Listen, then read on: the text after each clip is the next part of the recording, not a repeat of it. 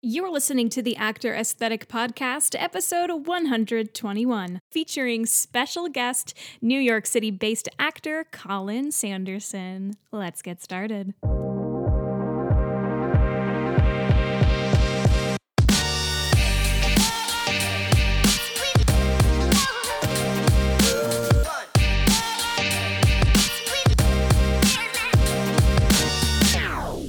What's up, everyone? This is Maggie Barra, and welcome to another episode of the Actor Aesthetic Podcast, where I take you behind the scenes of the theater industry.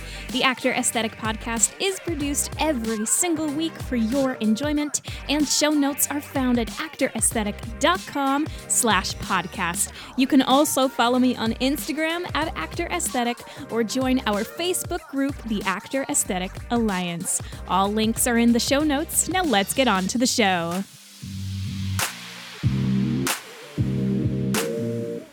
Did you know that Actor Aesthetic has its very own online shop? Hundreds, yes, I said hundreds, of actors worldwide are finding massive success using our resume templates, audition journal spreadsheets, cover letter samples, and hundreds of audition song suggestions categorized by voice type and genre. You can even grab a copy of my ebook, Marketing 101 for Actors, an actor's guide to successful branding. To learn more, go to actoraesthetic.com slash shop. So, the other day, I held a poll on my Instagram asking you who have been some of your favorite guests that you've heard on the Actor Aesthetic podcast within the last year. As you know, in 2020, I made it my mission to have more theater creatives on my podcast to give you different stories, different histories, different backgrounds into the theater industry. And quite a few of you have said Colin Sanderson. So if you don't know who he is, Colin is my boyfriend. We've been dating now for two years, and we met doing The Little Mermaid at the Fireside Theater. He understudied Eric, I understudied Ariel. The rest is a history. And just to give you a little bit of a rundown on Colin, before the pandemic, he appeared at the Westchester Broadway Theater Stage in An American in Paris, and other regional theater credits include Lysistrata Jones at RTP, The Addams Family at Little Theater on the Square, The Little Mermaid, and Newsies at the Fireside Theater. And he's also worked at the Marriott Theater, Theater at the Center, and Lythgoe Family Panto, as well as many others. He has a BFA in musical theater from CCPA, and he's also a proud equity member. As you can tell from his regional theater credits, Colin has a lot of experience working in the Chicago theater market. So he'll be talking a little bit about that, as well as his time in college at Roosevelt and what he has learned along the way since moving to New York City just almost two years ago. Okay, that's enough from me. Go ahead and listen to our chat. Bye. I'm sure everyone wants to know who you are because you've popped in and out occasionally on my episodes. Yeah, I've briefly a, a couple months ago. Moments, You've had some moments, Yeah. but we never really got to like talk about you. No. Sort of how we've been doing the episodes. So, Yeah. Colin, Mm-hmm. tell us where you grew up Okay. and how you got involved in theater. Okay. I grew up in Southern California in Orange County. Um, I always say born and raised in Irvine. I wasn't born in Irvine. I was born in like Laguna Hills. So you're a liar, is what you're saying. yeah.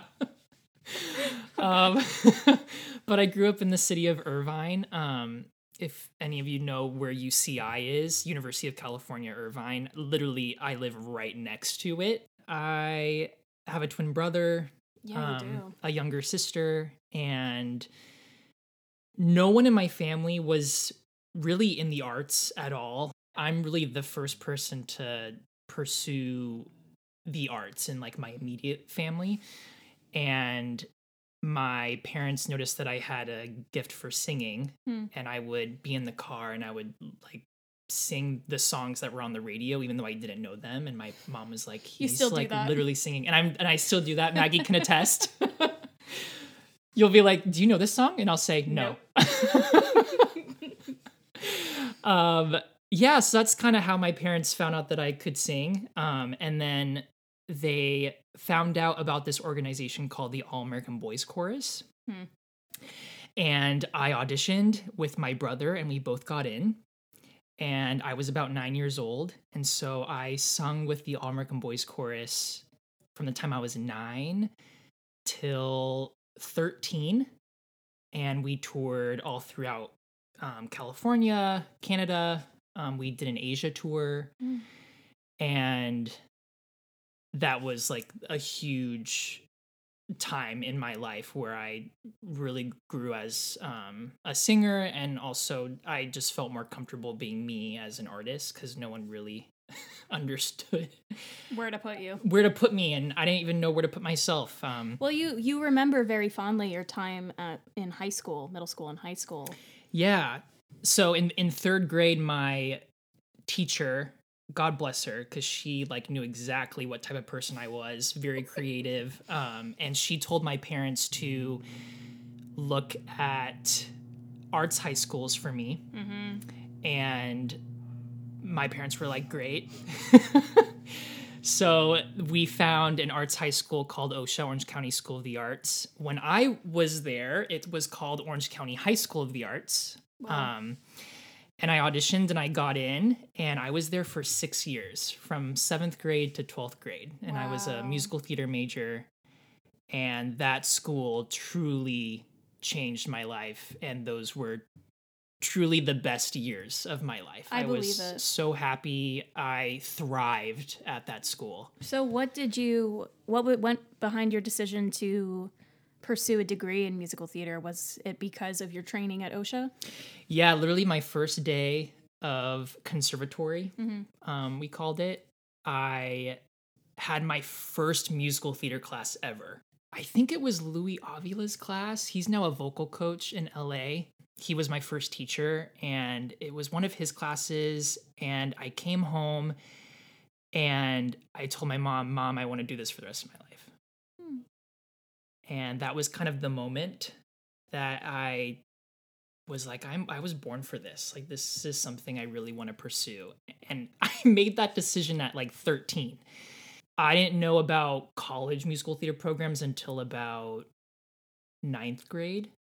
And one of my teachers and mentors, Wendy Tabiska, is really into um, college programs and has a lot of knowledge on that. So she taught me a lot, and we um, ended up attending a college night that she hosted for musical theater programs. She brought a ton of alumni to our school, and one of them was Kelsey Schmelzer, um, who is an alumni of OCSA and um, ended up going to Roosevelt University for musical theater. And I remember talking to her in this big dance studio at my school and really loving the program in that moment and um, ended up visiting her and visiting another OCSA alumni who went to the school. And I think I can really attest Kelsey's experience at Roosevelt to being a major decision um, maker for me in choosing that school.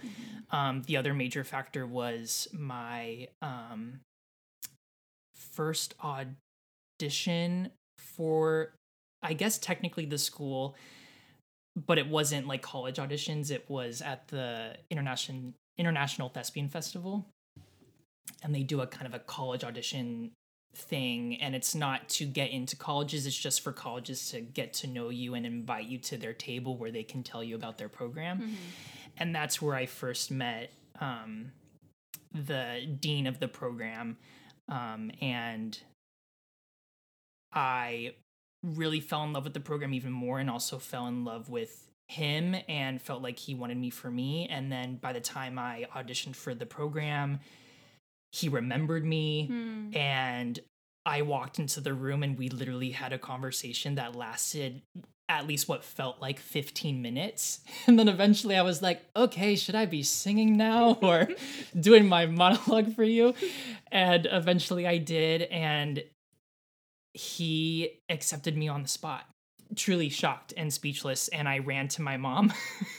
and she was she was working out. This was in LA at Unifieds. And She was she was working she was out. working out. She was on a run in the gym of the hotel. And I was like, Mom, Roosevelt just accepted me on the spot. And I was just freaking out. I never in a million years would I think I would be accepted on the spot to a program. Um, but I was, and yeah, I I just loved the program. I also loved that it was in the city of Chicago. Mm. Um, I never really wanted the the typical college experience. I there was something familiar and warm about Roosevelt because it was in a historic building that used to be a hotel at one point, used to be a Mm. hospital, and OCSA was the same way it was. It used to be a bank. So walking up flights of stairs and being in a historic building was something that was familiar to me. So it felt a little bit like home. And yeah, the the rest is history. I, I got my BFA musical theater. You did. I did. Can you talk to me about this if you feel comfortable? Because Mhm. you have mentioned over the years in your high school years and college years that you didn't often get to play lead roles. Yeah. You were in shows, you were in shows a lot, hmm but you were often in the ensemble. But then after you graduated, you were you're probably still to this day one of the few that actually are continuing to pursue theater. Yeah. You are still in the game and you love to do it. hmm and I would love and and I'll be frank, you worked a lot in Chicago I did. and then you moved to New York and you worked too. hmm So, and that is something to be really proud of because you are what I consider a very successful working actor. Thank you. So, talk to me about that. I always felt like I joined the theater world late.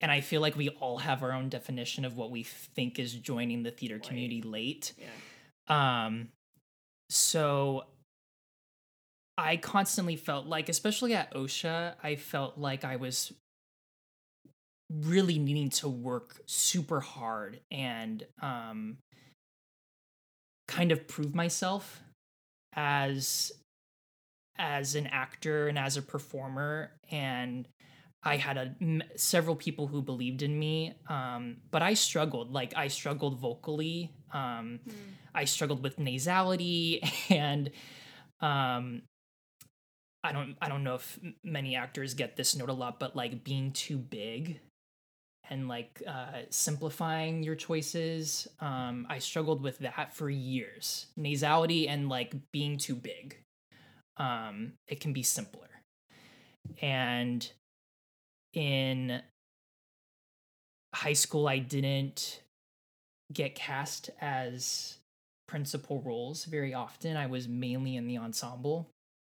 I was always very close, Mm-hmm. super super close, um, but never got never got cast. And then my junior year, my school was doing chess. It was the junior senior musical, and Danny Gerwin was directing it. I got called back for Freddie Trumper. I was very nervous, and I walked into the room and I had to sing Pity the Child. I mean, that song is hard and it's high.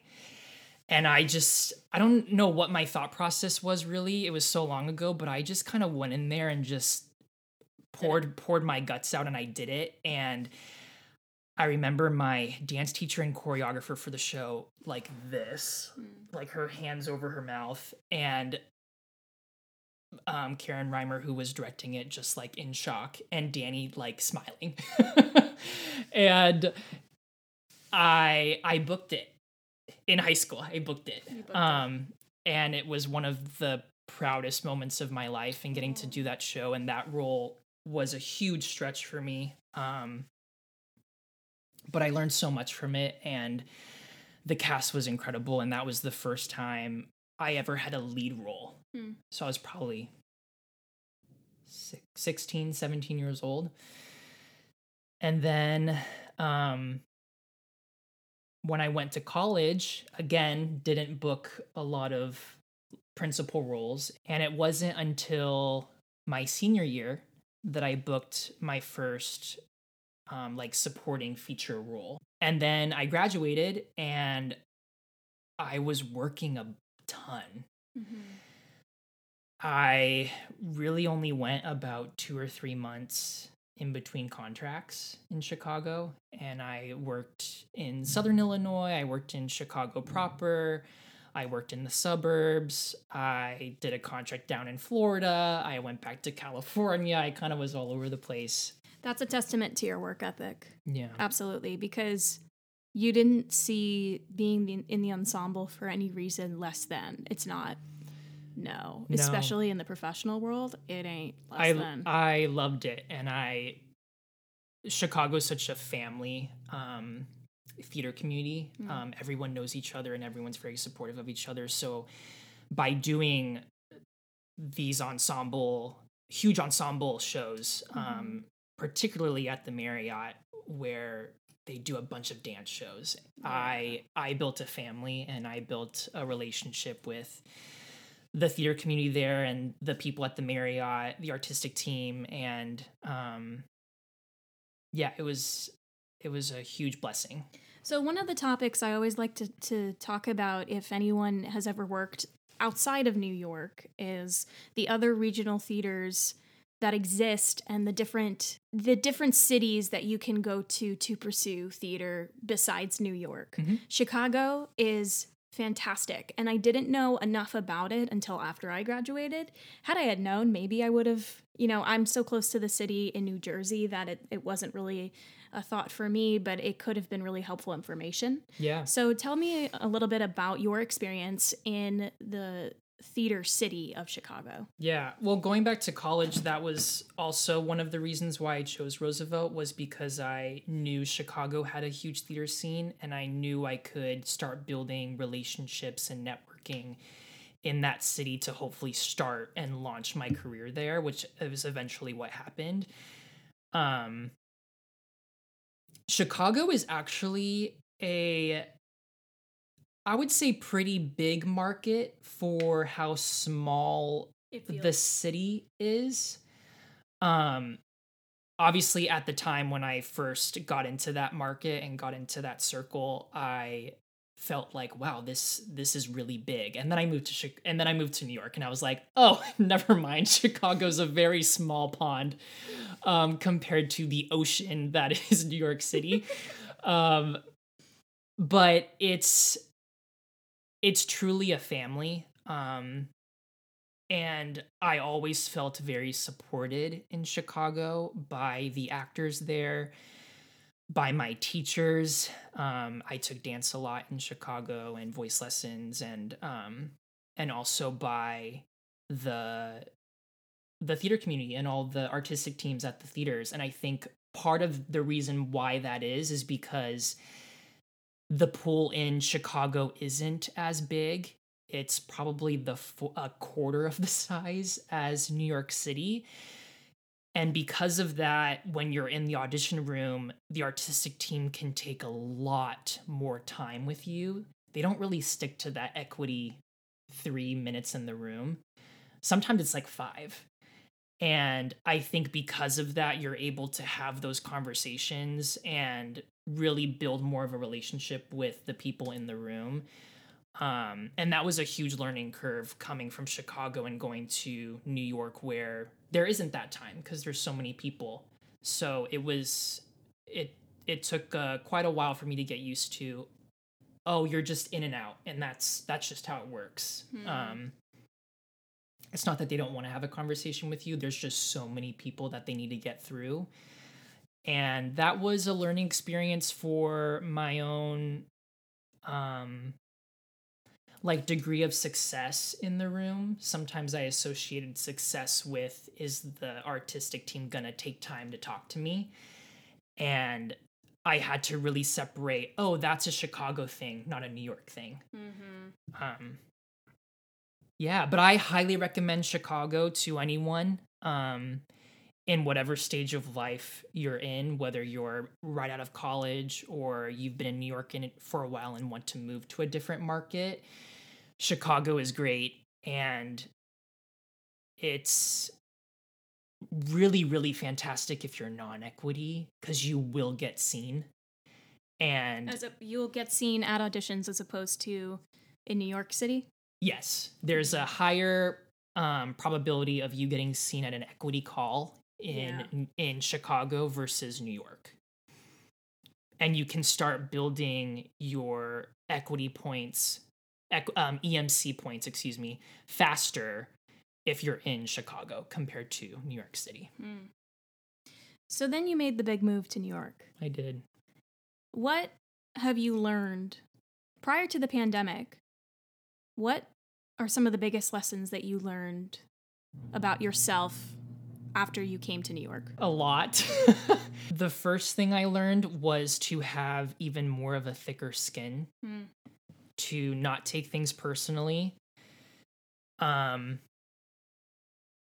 and it took time and it's still something I'm working on, but to really let go of what happens in the audition room and move on to the next thing. Don't overanalyze it, don't think about it too much. Just let it go and move on. Um, I'm a very intellectual person, so I like analyze things way too much.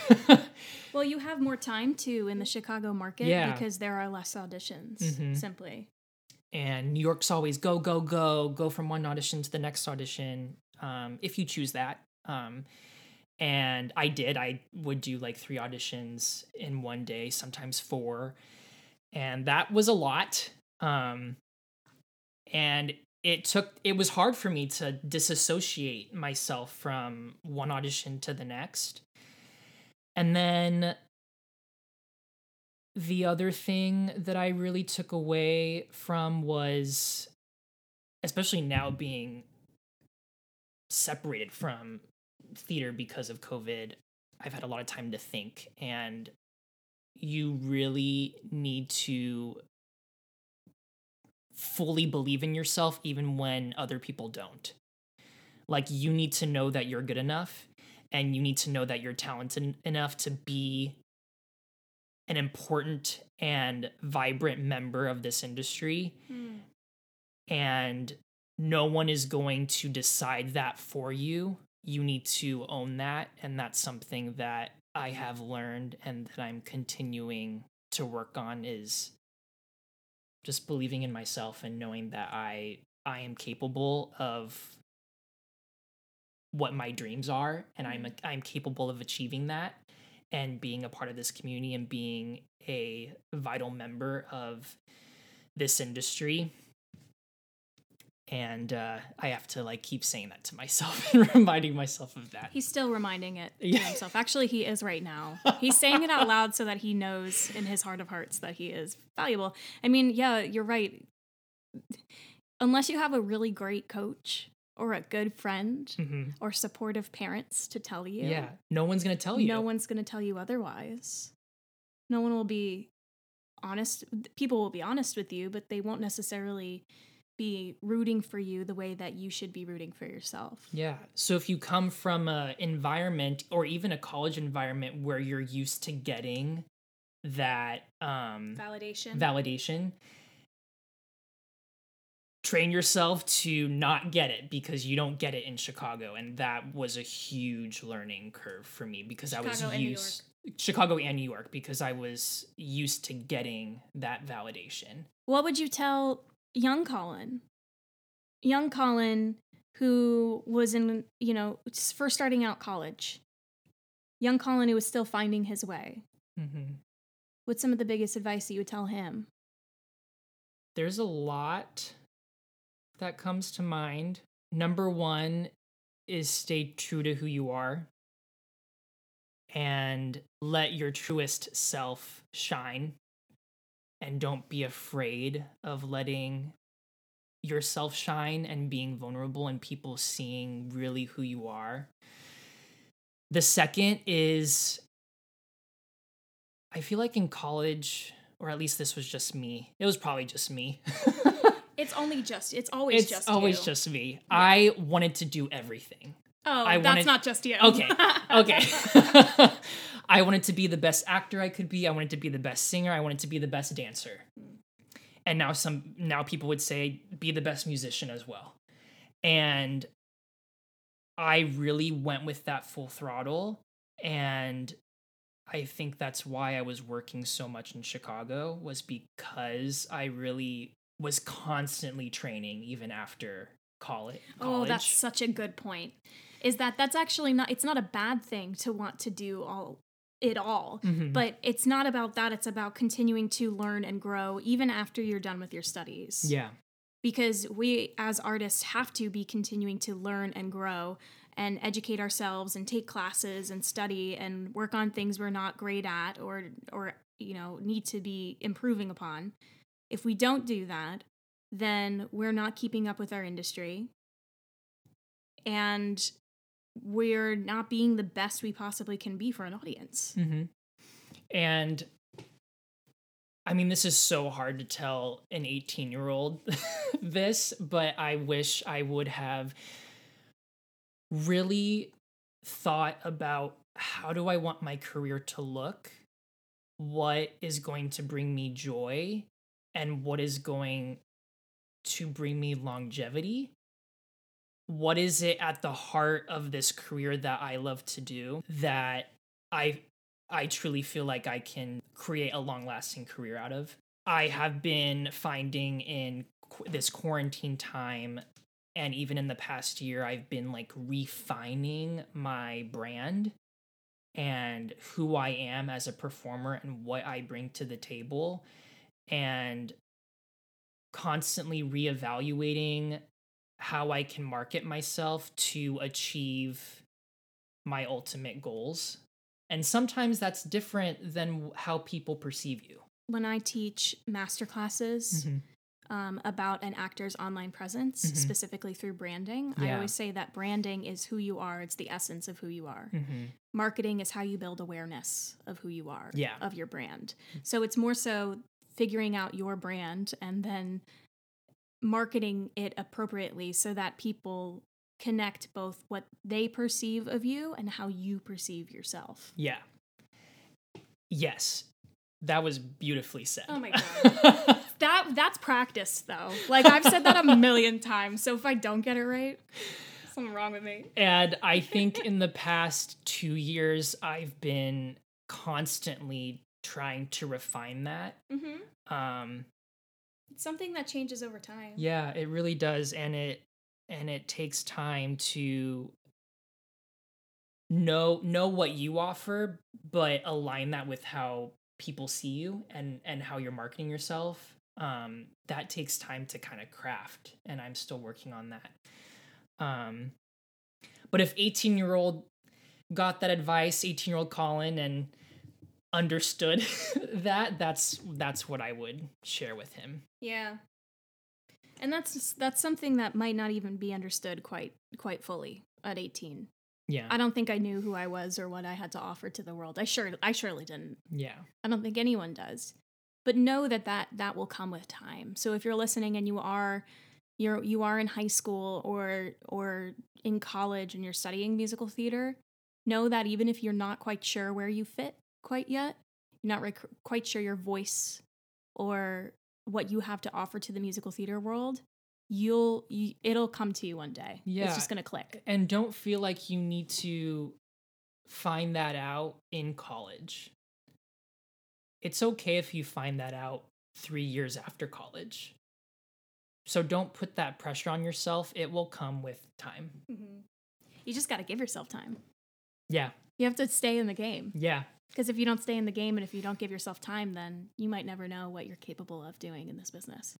We've been talking for 30 minutes. Just this was totally unplanned, this was very unplanned. but I loved it. Oh, Thank you. You're welcome. Thank you for just hopping onto the pod and just doing this. yeah, thanks for having me and doing this spontaneously.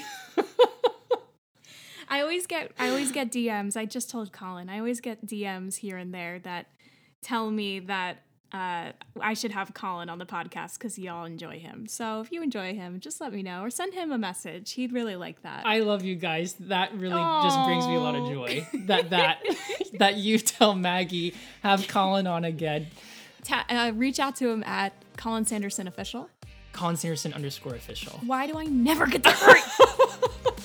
Colin, slap me. Just do it. Goodbye. Love you all.